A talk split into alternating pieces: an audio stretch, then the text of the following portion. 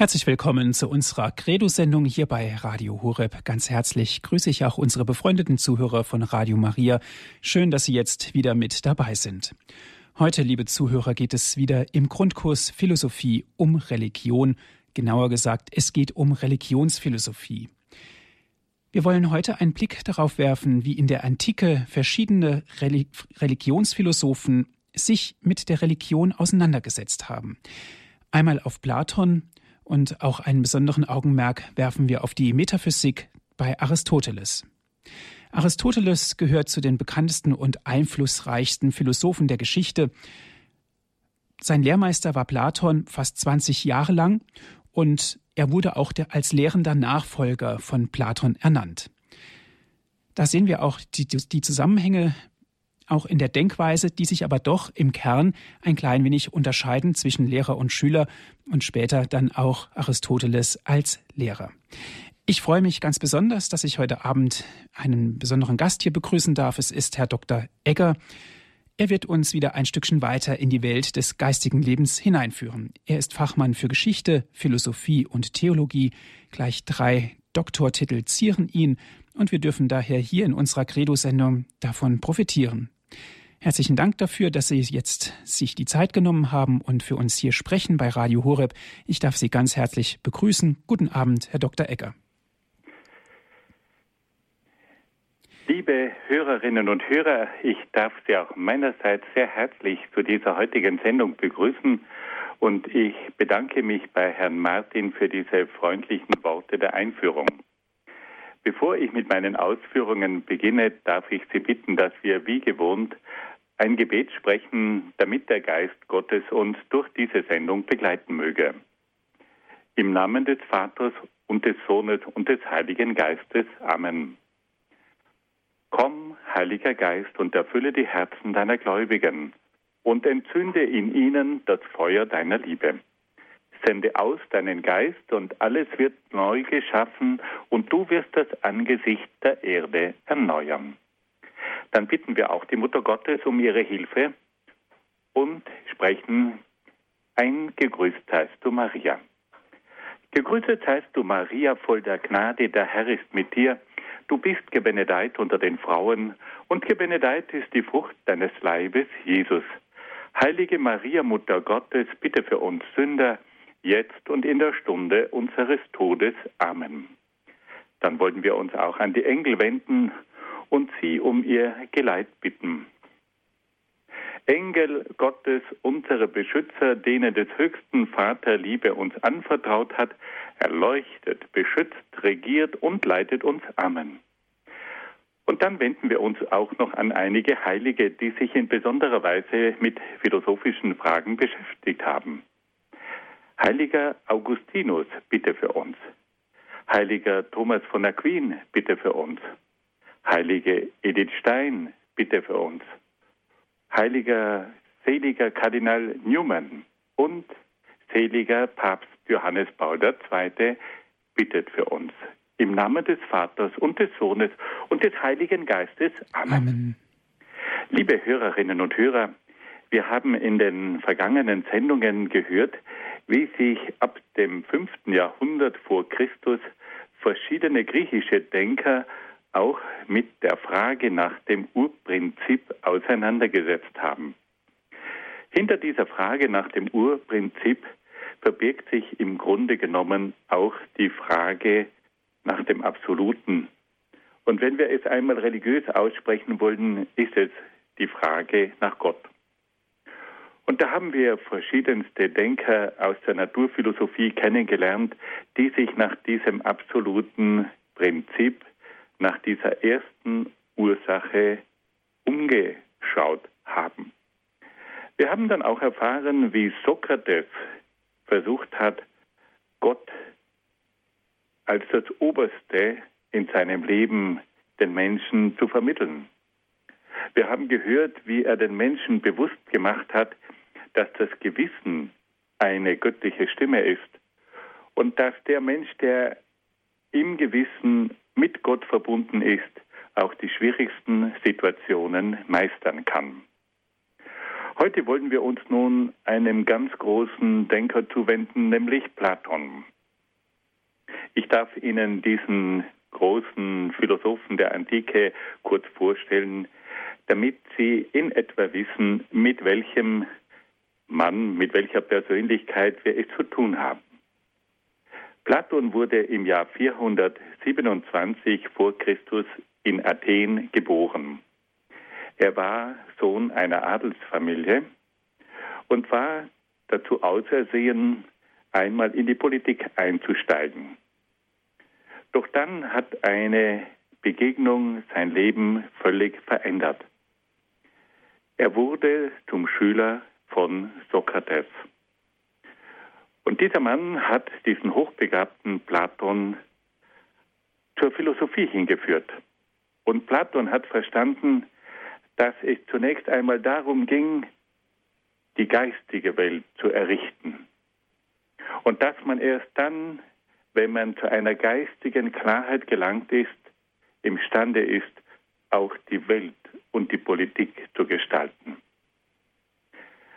Platon war also der Mann, der versucht hat, nach der Wahrheit zu streben. Er hat sich darum bemüht, mit der ganzen Kraft seines Genius die Wahrheit zu ergründen. Und er hat grandiose Werke geschaffen. Er hat dann auch mehrmals versucht, seine Theorien umzusetzen. Und dabei hatte er nicht immer großes Glück. Denn die Menschen haben oft nicht verstanden, was dieser große Geist wollte. Einmal hat er sich nach Süditalien begeben und versuchte dort in Syrakus einen Herrscher davon zu überzeugen, seine Politik nach seiner Philosophie auszurichten. Aber dieser Herrscher wollte seine Politik nicht ändern. Platon ging ihm mit seinen Ideen auf die Nerven, sodass dieser Herrscher von Syrakus Platon gefangen nehmen ließ und ihn auf den Sklavenmarkt von Egina schaffte. Dieser große Denker stand also auf dem Sklavenmarkt und sollte als Sklave verkauft werden. Doch er hatte großes Glück. Ein Freund kam zufällig vorbei, sah Platon und entschloss sich sofort, Platon freizukaufen. Platon und sein Freund kehrten nach Griechenland zurück. Und Platon wollte dann seinem Freund die Summe zurückerstatten, mit der er freigekauft worden war. Aber der Freund sagte zu Platon, er solle diese Summe behalten. Und Platon hat dann mit dem Geld, mit der Summe Geldes, mit der er freigekauft worden war, das Grundstück für die bedeutendste Universität der Weltgeschichte erworben. Platon kaufte mit diesem Geld den Grund für die Akademie. Das Sklavengeld wurde zum Geld, mit der Platon den Grund für die Universität schlechthin gekauft hat, nämlich für die Akademie. Und in dieser Akademie hat dann Platon jahrzehntelang unterrichtet. Und diese Universität, die sollte über 900 Jahre lang Bestand haben. Platon starb dann im hohen Alter von 81 Jahren. Und er war derjenige, unter allen griechischen Denkern, der am meisten durch die Jahrtausende gewirkt hat, zusammen mit seinem großen Schüler Aristoteles. Nun, was ist die Lehre von Platon? Ich muss ganz offen gestehen, dass es nicht sehr leicht ist, diese Lehre von Platon zu vermitteln. Aber es lohnt sich mit Hilfe von einigen Gedankenschritten einmal diese Welt kennenzulernen. Und es ist bemerkenswert, wie diese Philosophie von Platon in die Höhe führt und wie Platon den Menschen bei der Hand nimmt und ihn hinaufführt in das Reich des Geistes, hinauf in die Welt des Ewigen. Er selber war ein Mensch, der von einer großen Sehnsucht erfüllt war nach dem Absoluten und nach dem Ewigen. Goethe beschreibt Platon einmal als einen himmlischen Geist, der nur kurz die Erde betreten hat, um wieder zurückzukehren in das geistige Reich. Nun, wie hat Platon die Welt gesehen? Platon versucht die Welt zunächst einmal mit seinen Sinnen zu sehen. Er nimmt also die Welt wahr mit den Augen, mit den Ohren, mit dem Geruchssinn, mit allen Sinnen sieht er die Welt. Und da stellt er zunächst fest, dass diese Welt eine materielle Welt ist. Aber, sagt dann Platon, diese materielle Welt enthält ganz bestimmte Gesetzmäßigkeiten. Diese Welt weist eine grandiose Ordnung auf. Diese Welt ist ein Kosmos. Und da fragt sich nun Platon, wie ist denn das möglich, dass diese materielle Welt, diese stoffliche Welt, solche Gesetzmäßigkeiten und eine solche Ordnung aufweist. Und er sagt dann, dass das nur damit erklärt werden kann, dass in dieser Materie etwas Geistiges auch am Werk ist, dass diese Materie von geistigen Prinzipien geprägt ist und dass hinter dieser Welt bestimmte Ideen stehen. Wenn man einen Baum hernimmt, dann ist das nicht eine formlose Materie, sondern in diesem Baum, da kann man auch bestimmte Gesetze erkennen. Da gibt es physikalische Gesetze, da gibt es botanische Gesetze. Dieser Baum weist bestimmte Gesetze auf.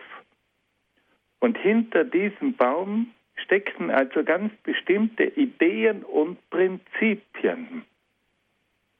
Und damit hat jetzt Platon seine sogenannte Ideenlehre begründet, dass er sagt, hinter der materiellen Wirklichkeit stehen geistige Gesetze. Hinter der materiellen Wirklichkeit da stehen ganz bestimmte Prinzipien. Und diese geistigen Gesetze, diese Prinzipien, die formen die Materie, die bestimmen den Ablauf der verschiedenen Prozesse in dieser Materie. Diese geistigen Prinzipien sind letztlich Ideen. Platon sagt aber jetzt etwas ganz Wichtiges.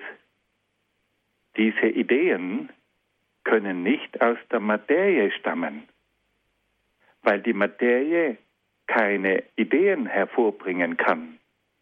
Die Materie ist Materie und bringt nicht Ideen hervor. Die Materie bringt nicht selbst diese Gesetze hervor. Die Materie bringt nicht selbst diese Prinzipien hervor. Dazu ist die Materie nicht imstande. Und nun sagt Platon, diese Ideen, diese Prinzipien, diese Gesetze, die müssten aus einer geistigen Welt kommen, die kommen nicht aus der Materie. Die haben einen geistigen Ursprung und nicht einen materiellen Ursprung. Und deswegen sagt nun Platon, müssen wir davon ausgehen, dass es hinter der materiellen Welt eine geistige Welt gibt, aus der diese Gesetze kommen, aus der diese Prinzipien stammen, aus der diese Ideen kommen. Also Platon sagt, es gibt eine materielle Welt, in der wir verschiedene Gesetze, in der wir bestimmte Prinzipien, in der wir bestimmte Ideen entdecken. Und diese Ideen, diese Prinzipien, diese Gesetze, die formen die Materie. Aber diese Gesetze kommen nicht aus der Materie, weil diese Gesetze etwas Geistiges sind. Diese Ideen, die wir in einem Baum entdecken, die wir in einer Blume entdecken, die wir in einem Tier entdecken, die kommen nicht aus der Materie, die haben einen geistigen Ursprung, die kommen aus einem geistigen Reich. Und so kommt nun Platon zu der Erkenntnis, dass es neben der materiellen Welt noch eine andere Welt gibt, eine geistige Welt, aus der diese ganzen geistigen Prinzipien und Gesetzmäßigkeiten und Ideen kommen. Und damit hat jetzt Platon diese wunderbare Erklärung der Welt geschaffen. Die Welt besteht aus einem materiellen Prinzip und aus einem geistigen Prinzip. Es gibt also die Materie und das Reich des Geistes. Und in diesem Reich des Geistes, dort sind die geistigen Prinzipien verankert. Dort ist der Ursprung dieser Ideen, die die Welt bestimmen und formen. Wir haben also hier ein grandioses Weltbild bei Platon. Er teilt die Welt gewissermaßen in zwei Stockwerke ein. Das untere Stockwerk ist also die materielle Welt und das obere Stockwerk ist die geistige Welt. Und aus dieser geistigen Welt kommen nun ganz bestimmte Ideen, ganz bestimmte Prinzipien, ganz bestimmte Gesetzmäßigkeit herunter in die Materie und formen diese materielle Welt. Nun macht Platon den nächsten Schritt und sagt, ja, und wie schaut es denn bei diesen Ideen aus? Und da stellt er fest, dass diese Ideen auch wieder gestaffelt sind. Man kommt bei diesen Ideen immer weiter, weiter, weiter hinauf. Man kann bei diesen Prinzipien hinaufsteigen bis zu den höchsten, letzten Prinzipien. Und er sagt, die höchsten und letzten Prinzipien, die höchsten Ideen, die alles leiten und bestimmen, sind drei Ideen, drei Prinzipien. Und er sagt, dass diese drei Prinzipien folgendermaßen lauten. Da gibt es einmal das Prinzip der Wahrheit, dann gibt es das Prinzip des Guten und das Prinzip der Schönheit. Er sagt, das sind die drei obersten Gesetzmäßigkeiten, die die ganze Welt bestimmen. Das Prinzip der Wahrheit, das Prinzip des Guten und das Prinzip des Schönen. Die Wahrheit bestimmt die Richtigkeit der ganzen Welt. Hier geht es also darum, dass die Welt von der Wahrheit bestimmt wird und dass alles seine logische Richtigkeit hat und die Wahrheit, sagt Platon, durchdringt die ganze Welt. Und wenn der Mensch diese Wahrheit erkennt, dann kann er damit die ganze Welt erfassen. Und das ist ja ganz interessant. Wenn wir heute versuchen, etwas zu verstehen, dann suchen wir die Wahrheit. Und wenn wir die Wahrheit haben, dann erkennen wir die Welt. Also wenn wir jetzt zum Beispiel einen Baum betrachten, dann wollen wir diesen Baum erkennen und dann dringen wir ein in diesen Baum und suchen nach dem wahren Wesen von diesem Baum. Und wenn wir die Wahrheit von dem Baum erkannt haben, dann haben wir diesen Baum erkannt. Also die Wahrheit leitet uns zur richtigen Erkenntnis von dem Baum. Wir müssen also das Prinzip der Wahrheit anwenden, wenn wir die Welt verstehen wollten, weil die ganze Welt von diesem Prinzip der Wahrheit bestimmt ist.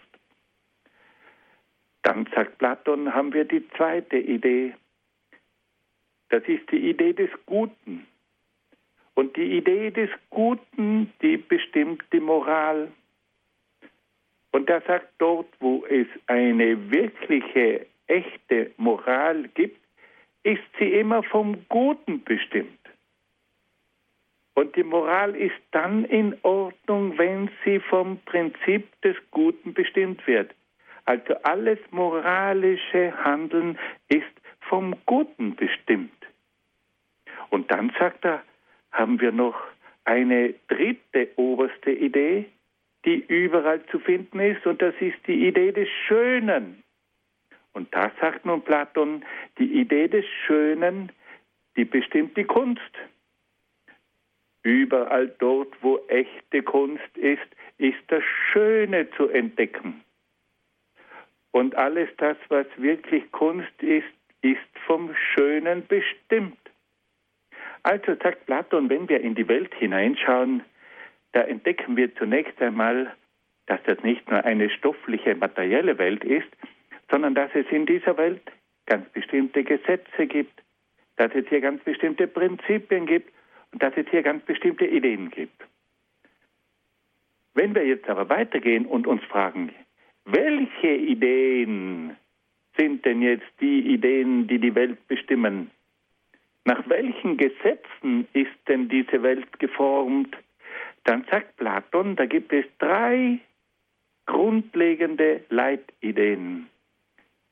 Die Idee des Wahren, die Idee des Guten und die Idee des Schönen.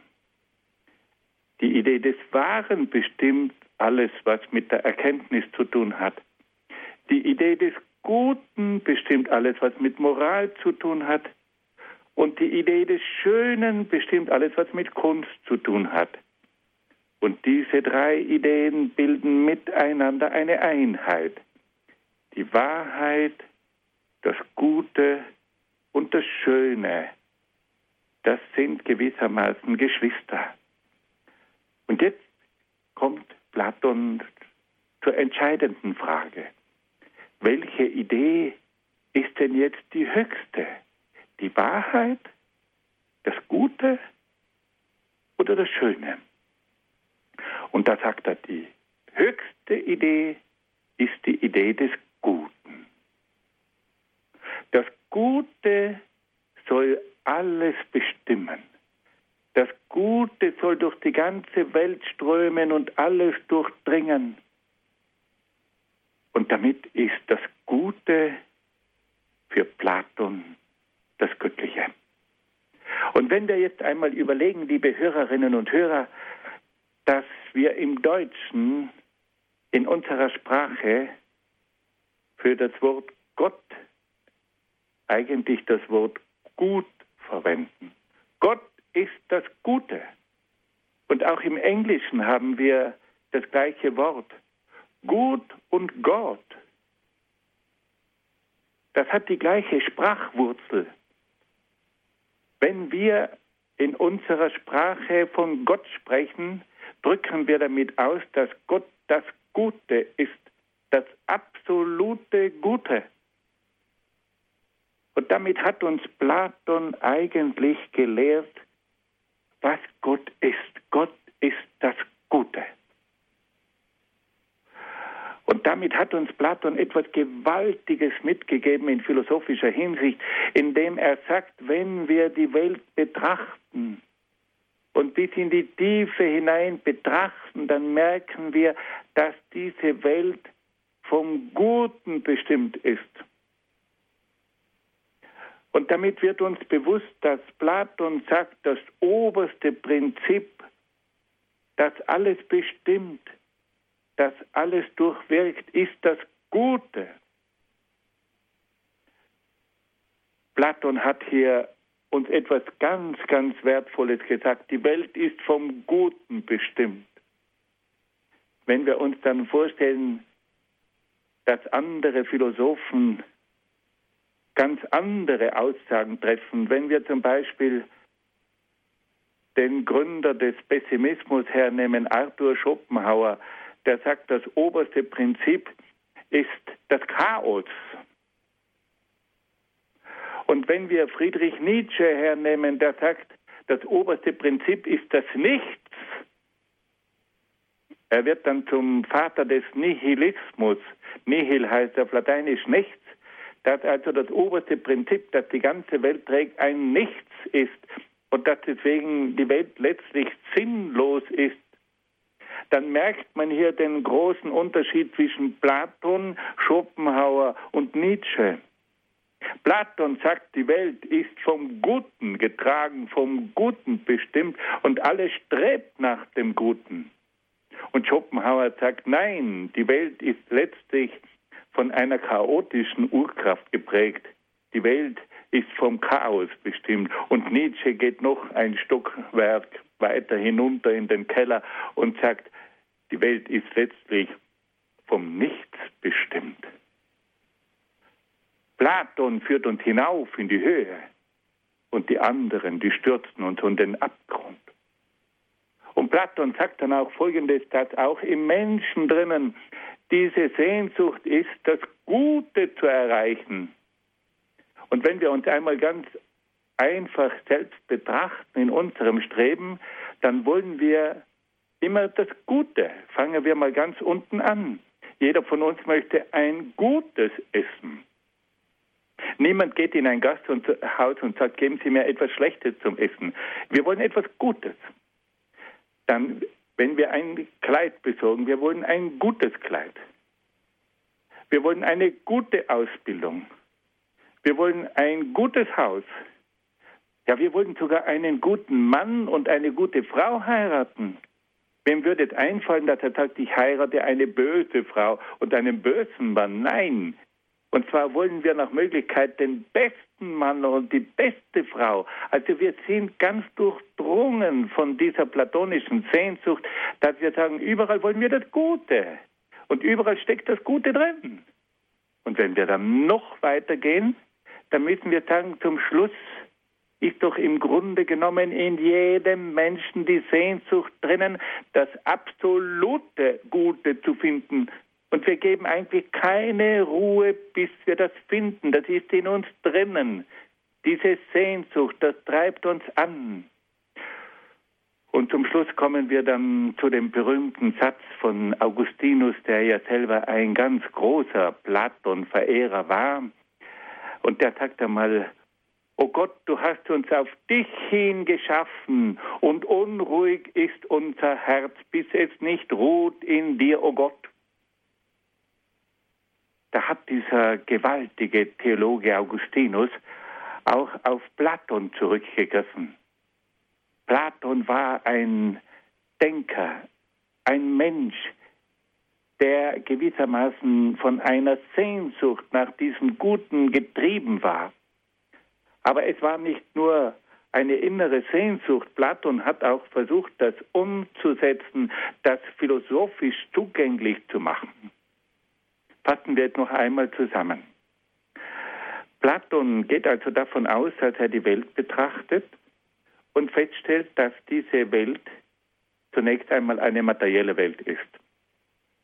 Aber sagt er dann, in dieser Welt können gewisse Gesetze entdeckt werden, Prinzipien, Ideen. Und er sagt, dass diese Gesetzmäßigkeiten diese Prinzipien, diese Ideen nicht aus der Materie kommen können, sondern dass diese Prinzipien und Ideen einen geistigen Ursprung haben. Und er verweist darauf, dass diese Welt also eine materielle Seite hat und eine geistige Seite. Und wenn er jetzt dann in diese geistige Welt eindringt, in diese Welt der Prinzipien, der Ideen, da stellt er sich dann die Frage, ja, da gibt es ja noch einmal Abstufungen unter diesen Ideen. Welche Ideen sind denn jetzt die höchsten Leitideen? Und da sagt er, da gibt es drei. Die Idee der Wahrheit, die Idee des Guten und die Idee des Schönen. Die Wahrheit bestimmt die Erkenntnis. Das Gute bestimmt die Moral. Das Schöne bestimmt die Kunst. Das sind die drei obersten Leitideen. Und dann stellt er sich die Frage, und welche ist denn von diesen drei höchsten Ideen die allerhöchste Idee? Und da sagt er, das ist die Idee des Guten. Und diese Idee, das ist das Gesetz, das durch die ganze Welt durchgeht, die alles bestimmt und umgekehrt strebt alles nach dem Guten. Zunächst in den einfachen Dingen, aber es geht immer weiter hinauf, bis der Mensch sagt, was ist denn das Höchste? Und da sagt er das absolute Gute. Und dieses absolute Gute, das ist Gott. Platon sagt uns also, die Welt wird vom Guten bestimmt. Die Idee des Guten trägt die Welt. Die Idee des Guten bestimmt die Welt. Und alles strebt nach dem Guten. Was für ein optimistisches Menschenbild. Was für ein positives äh, Weltbild.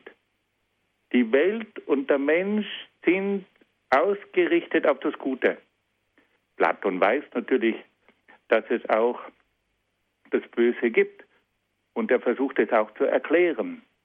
Aber zunächst einmal sagt er, das Urprinzip ist etwas Gutes, nicht das Chaos, nicht das Nichts, nicht das Böse, sondern das Gute. Und damit reißt er unseren Blick nach oben. Und dadurch führt uns dieser äh, Philosoph hinauf auf dieser Himmelstreppe, die zum Absoluten hinführt. Und er hat das Abendland in seinem Blick einmal nach oben ausgerichtet, bis es dann andere Denker versucht haben, nach unten auszurichten und die praktisch dann die Menschen aus dieser Höhe herunterfallen ließen in einen Abgrund aus dem sich Europa bis heute nicht mehr herausbegeben hat. Ja, nun haben wir dringend eine Pause notwendig und hören ein wenig Musik.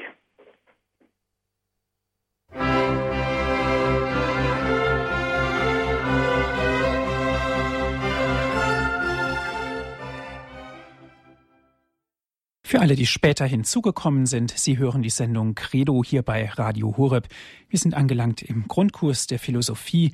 Wir sind im Gespräch mit Herrn Dr. Egger, er ist uns aus Brixen zugeschaltet.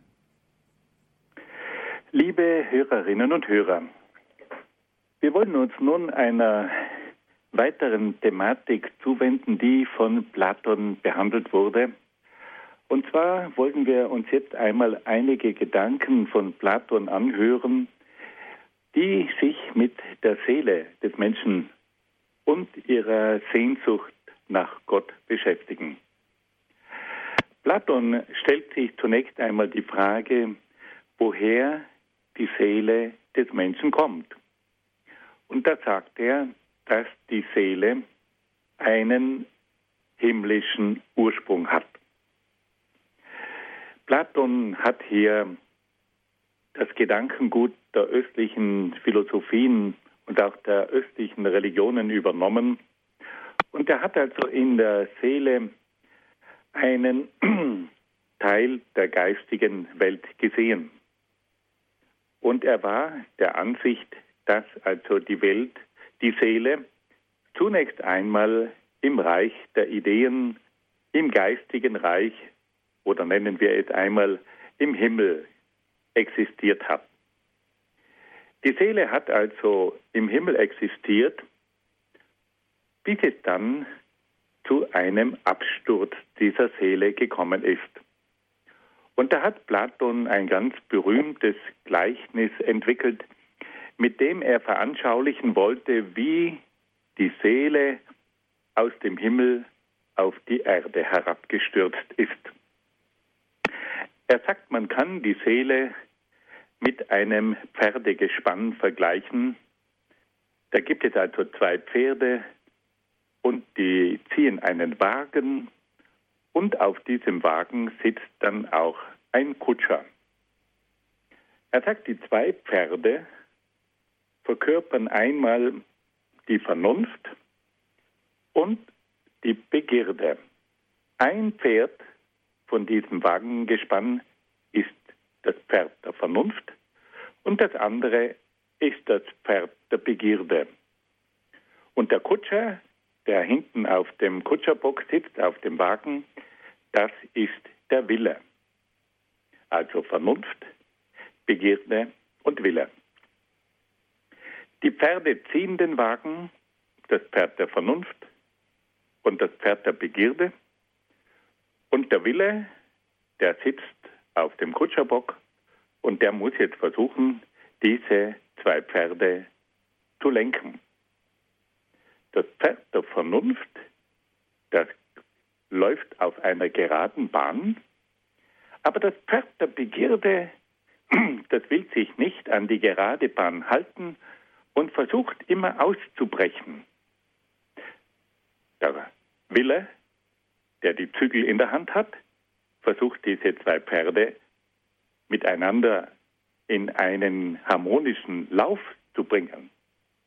Und er versucht also die zwei Pferde entsprechend zu zügeln.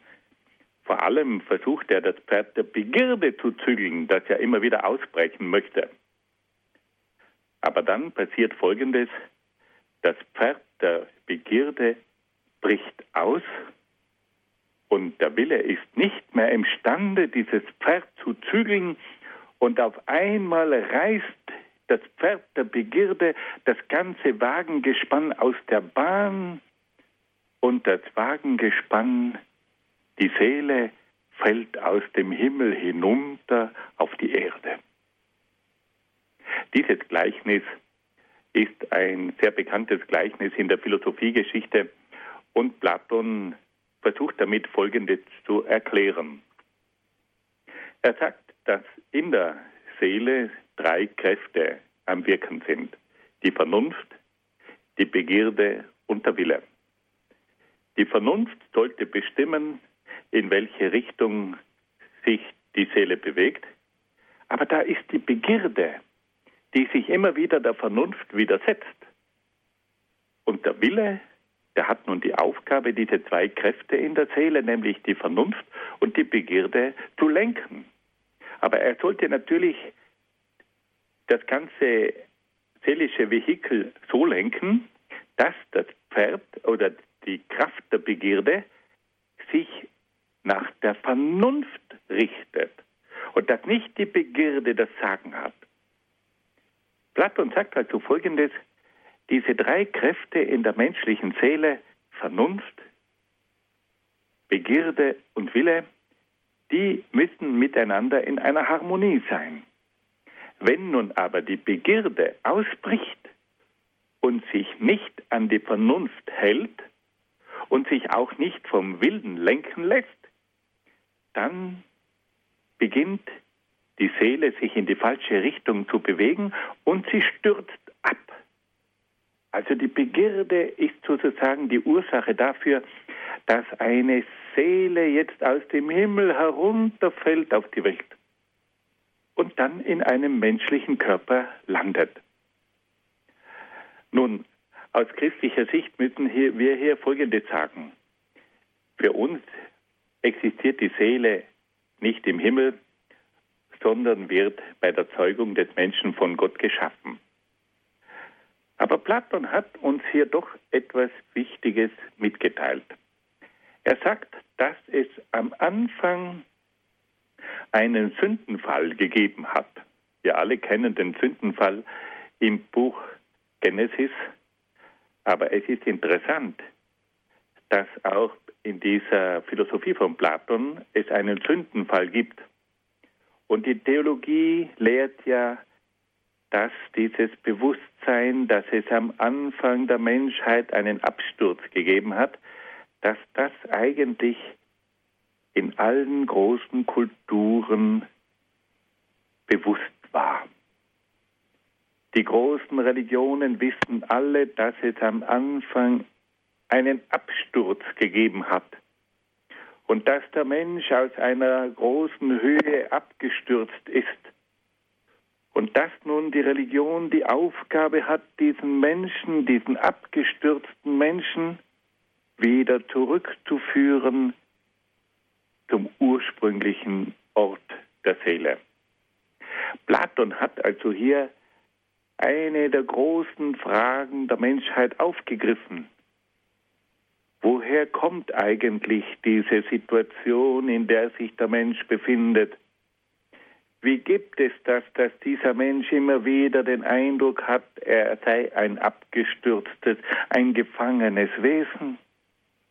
Woher kommt es eigentlich, dass dieser Mensch unerlöst ist? Aber auch die nächste Frage, woher kommt es eigentlich, dass dieser Mensch trotz seiner oft verzweifelten Situation diese Sehnsucht hat nach dem Absoluten? Woher kommt es eigentlich, dass dieses endliche Wesen des Menschen nach dem Unendlichen strebt? Es ist doch alles in dieser Welt endlich. Woher kommt es denn, dass der Mensch über diese Welt hinausstrebt, dass der Mensch hinein will in eine unendliche, ewige Welt? Woher kommt diese Sehnsucht? Und die ist also bei Platon wunderbar zum Ausdruck gebracht. Der Mensch ist ein abgestürztes Wesen, aber er weiß in seinem Innersten, dass es eine höhere Welt gibt. Und er möchte zurück in diese Welt. Er möchte zurück in diese himmlische Welt. Und da sagt nun Platon, was der Mensch tun muss. Er sagt, er muss sich zunächst einmal um die Wahrheit bemühen. Er muss einmal die höhere geistige Erkenntnis gewinnen dass er mit Hilfe seines Geistes sich erhebt über diese materielle Welt, dass er merkt, dass es mehr gibt als Materie, dass er merkt, dass es mehr gibt als nur diese irdische Welt. Also es braucht zunächst einmal die Erkenntnis, die ihn hinausführt über das rein irdische, die ihn hinaufführt in die Höhe des Geistes. Und dann sagt Platon, das nächste, was der Mensch auch tun muss, er muss sich auch um ein tugendhaftes Leben bemühen. Es geht also darum, dass er sich wirklich um das Gute bemüht. Denn nur wenn er sich um das Gute bemüht, kann er sich dem absoluten Guten annähern. Also es braucht einmal das Streben nach der Wahrheit.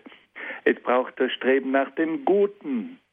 Und auf diese Art und Weise, sagt Platon, kann sich der Mensch allmählich jetzt befreien und aufsteigen zu den höheren geistigen Welten. Wir müssen uns vorstellen, Platon ist ja Heide. Er kann sich nicht vorstellen, dass hier Gott dem Menschen entgegenkommt, um ihn zu erlösen. Platon hat nur die Möglichkeit, dass der Mensch eben selbst sich bemüht um das Gute, dass er selbst strebt nach der Wahrheit, um auf diese Art und Weise herauszukommen aus dem irdischen Gefängnis, um sich dem Göttlichen zu nähern. Aber was uns Platon hier bewusst macht, ist, dass der Mensch letztlich weiß, dass er ein abgestürztes Wesen ist und dass er weiß, dass seine eigentliche Heimat der Himmel ist und dass er weiß, dass er sich bemühen muss, zu dieser eigentlichen Heimat zurückzukehren, durch die Erkenntnis der Wahrheit, durch das Bemühen um das Gute, durch ein tugendhaftes Leben, durch die Askese. Also man könnte sagen, es ist ihm bewusst, dass er sich um das Gute bemühen muss. Er muss nach dem Heiligen streben, nach dem Göttlichen streben. Das ist bei Platon in dieser vorchristlichen Zeit schon klar und deutlich ausgesprochen. Und es ist klar, dass dann später auch christliche Denker immer wieder auf Platon zurückgreifen. Und dass ein Augustinus von diesem Platon fasziniert ist. Wir wissen, um es noch einmal klar zu sagen, dass also die Seele des Menschen nicht vor seinem Leben im Himmel ist. Und wir wissen auch, dass es nicht diesen Absturz aus dem Himmel gegeben hat.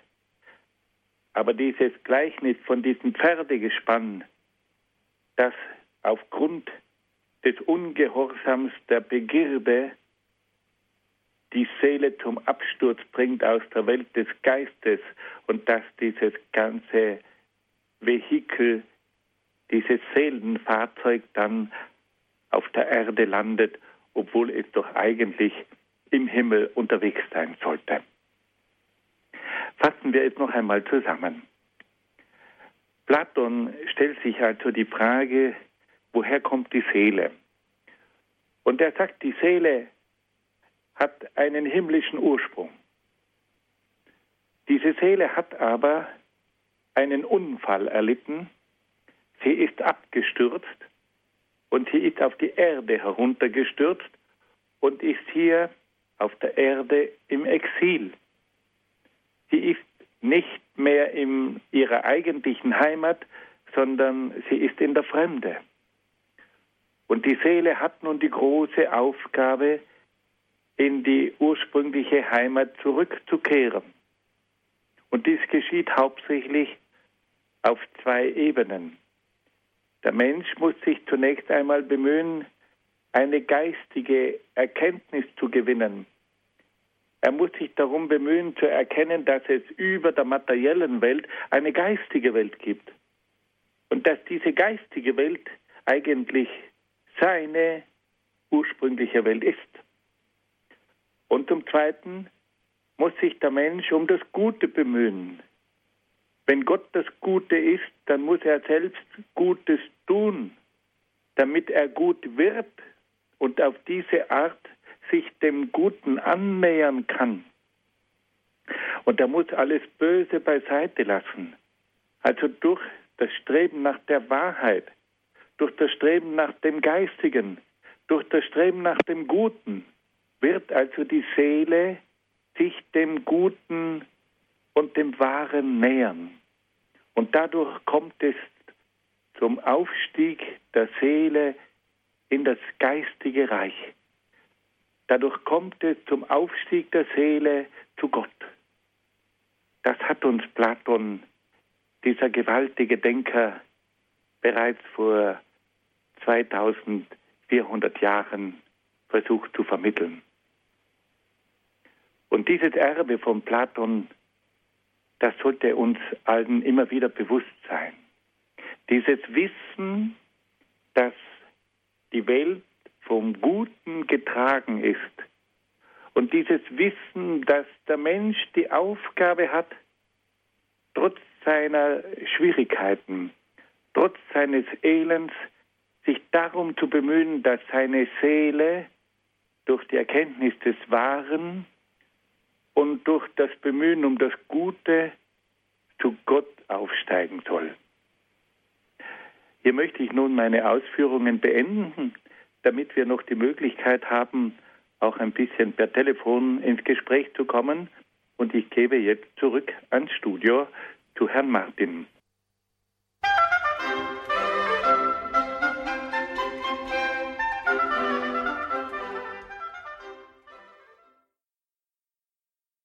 Sie haben eingeschaltet in der Credo-Sendung hier bei Radio Horeb. Wir sind im Gespräch mit Herrn Dr. Egger. Heute geht es um die Ideenlehre nach Platon. Herr Dr. Egger ist uns aus Brixen zugeschaltet. Eine erste Hörerin darf ich ganz herzlich begrüßen. Es ist Frau Wentrich. Guten Abend, Frau Wentrich. Guten Abend. Guten Abend, Herr Dr. Eckert. Ich hätte äh, eine Frage und zwar, wenn Platon sagt, dass äh, in jedem Menschen das Gute ist, dann äh, sind ja Menschen, die Böses tun, nur in ihrer Begierde verfallen. Es bitte, äh, ich möchte wissen, ob der Rückschluss stimmt dann.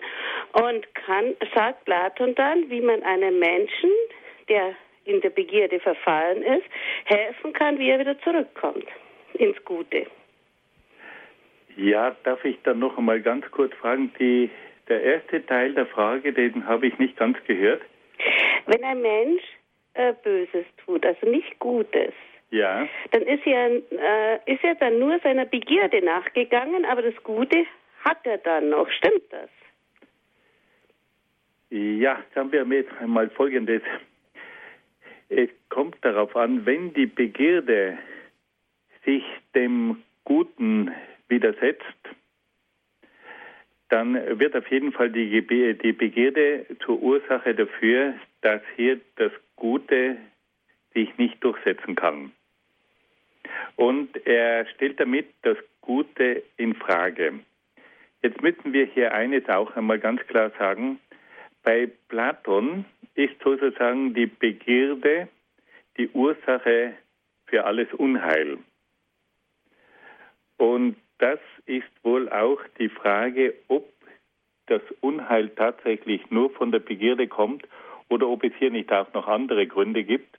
Zum Beispiel auch, dass jemand eine geistige Fehlentscheidung trifft. Wenn wir zum Beispiel das christliche Bild hernehmen, dort wird ja die christliche Lehre vom Sündenfall, dort wird ja der Stolz des Menschen als die eigentliche Ursache bezeichnet. Und hier ist die Begründung für das Böse wohl tiefer als bei Platon. Aber jetzt auf Ihre Frage noch einmal zurückzukommen. Das Gute des Menschen ist nach Platon gegeben. Aber wenn der Mensch jetzt der Begierde folgt und dadurch auch die Eigenliebe in den Vordergrund gerückt wird, und wenn jetzt auch durch die instinktiven Kräfte die Leitung der Vernunft in Frage gestellt wird, dann entsteht nach Platon die Gefahr, dass das Gute umgedreht wird und dass die Begierde und die Eigenliebe den Menschen vom Guten entfernt. Ich weiß nicht, ob ich das jetzt ein bisschen klären konnte. Doch, danke. Vor allem, ich danke noch, dass Sie das äh, christliche Bild dazu gesetzt haben. Vielen Dank. Dankeschön. Noch einen gesegneten Abend. Dankeschön, Frau Wendrich. Für Sie auch. Auf Wiederhören. Und jetzt ist Herr Beiter aus Österreich in der Leitung. Grüß Gott, Herr Beiter. Ja, guten Abend. Äh, ich hätte eine Frage. Und zwar, Sie haben ja, Herr Dr. Ecker, das Buch geschrieben, Chancen im Wertechaos, die zehn Gebote in unserer Zeit. Äh, es waren ja der Sokrates und der Platon im Grunde gläubige Menschen, auch wenn sie vor Christus auf der Welt waren. Und die wussten genau, das ist gut und das ist schlecht und das ist richtig und das ist falsch. Könnte man jetzt nicht sagen, dass zum Beispiel die zehn Gebote in, in das Herz des Menschen eingeschrieben sind und dass schon die vorchristlichen Menschen und die Urmenschen äh, genau im Grunde das in sich schon drin hatten, die zehn Gebote. Ja, das kann man sicherlich so sagen. Das sagt ja auch die Heilige Schrift, dass der Mensch eine grundlegende Erkenntnis von Gut und Böse schon aufgrund seiner Natur mitbekommen hat. Wir sagen ja auch in der christlichen Theologie, dass der Mensch, auch wenn er jetzt noch nichts vom Christentum erfahren hat, in seinem Herzen drinnen gewisse Gesetze eingeschrieben hat.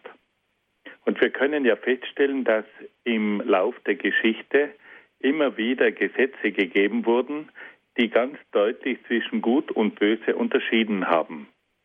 Aber es ist dann durch Moses am Berg Sinai dieses Gesetz noch einmal von Gott geoffenbart worden und schließlich ist es dann von Jesus Christus in seiner vollendeten Form den Menschen mitgeteilt worden. Also wir können sagen, die Unterscheidung von Gut und Böse ist jedem Menschen in den Grundzügen mitgegeben.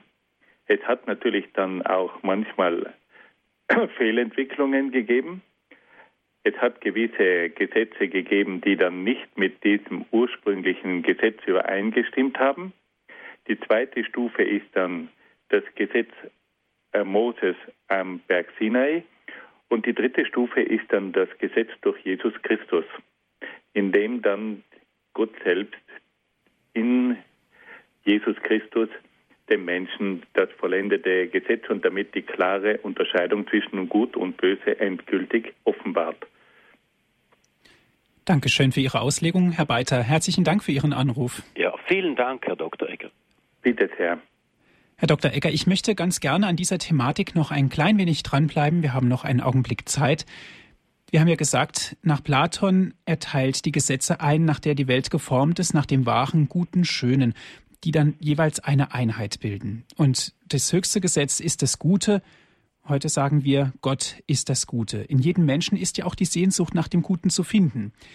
Aber wie ist es denn ganz genau mit dem Bösen aus der Sicht von Platon? Verstößt dann der Mensch nicht gegen die Welt und somit auch gegen das ganze Universum und den Kosmos?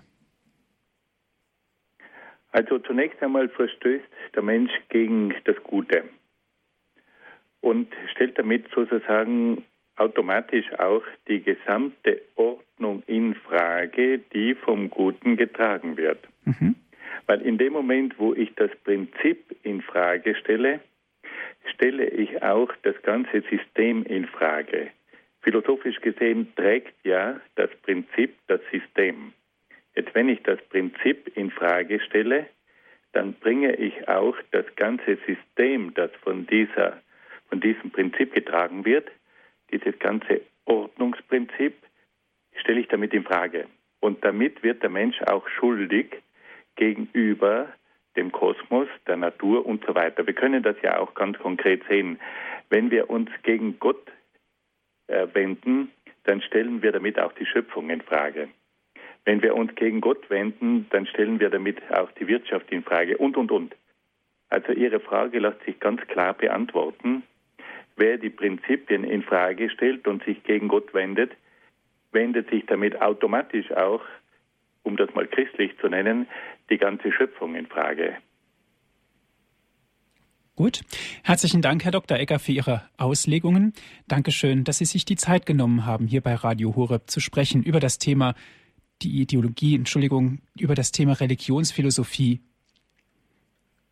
Herzlichen Dank auch an Sie, liebe Zuhörer, dass Sie mit dabei waren. Wenn Sie gerne diese Sendung noch einmal hören möchten, bestellen Sie sich einen CD-Mitschnitt 08323 9675110 ist die Telefonnummer von unserem CD-Dienst 08323 9675120 oder wenn Sie von außerhalb Deutschlands anrufen 0049 vorab wählen www.hore.org ist unsere Internetadresse.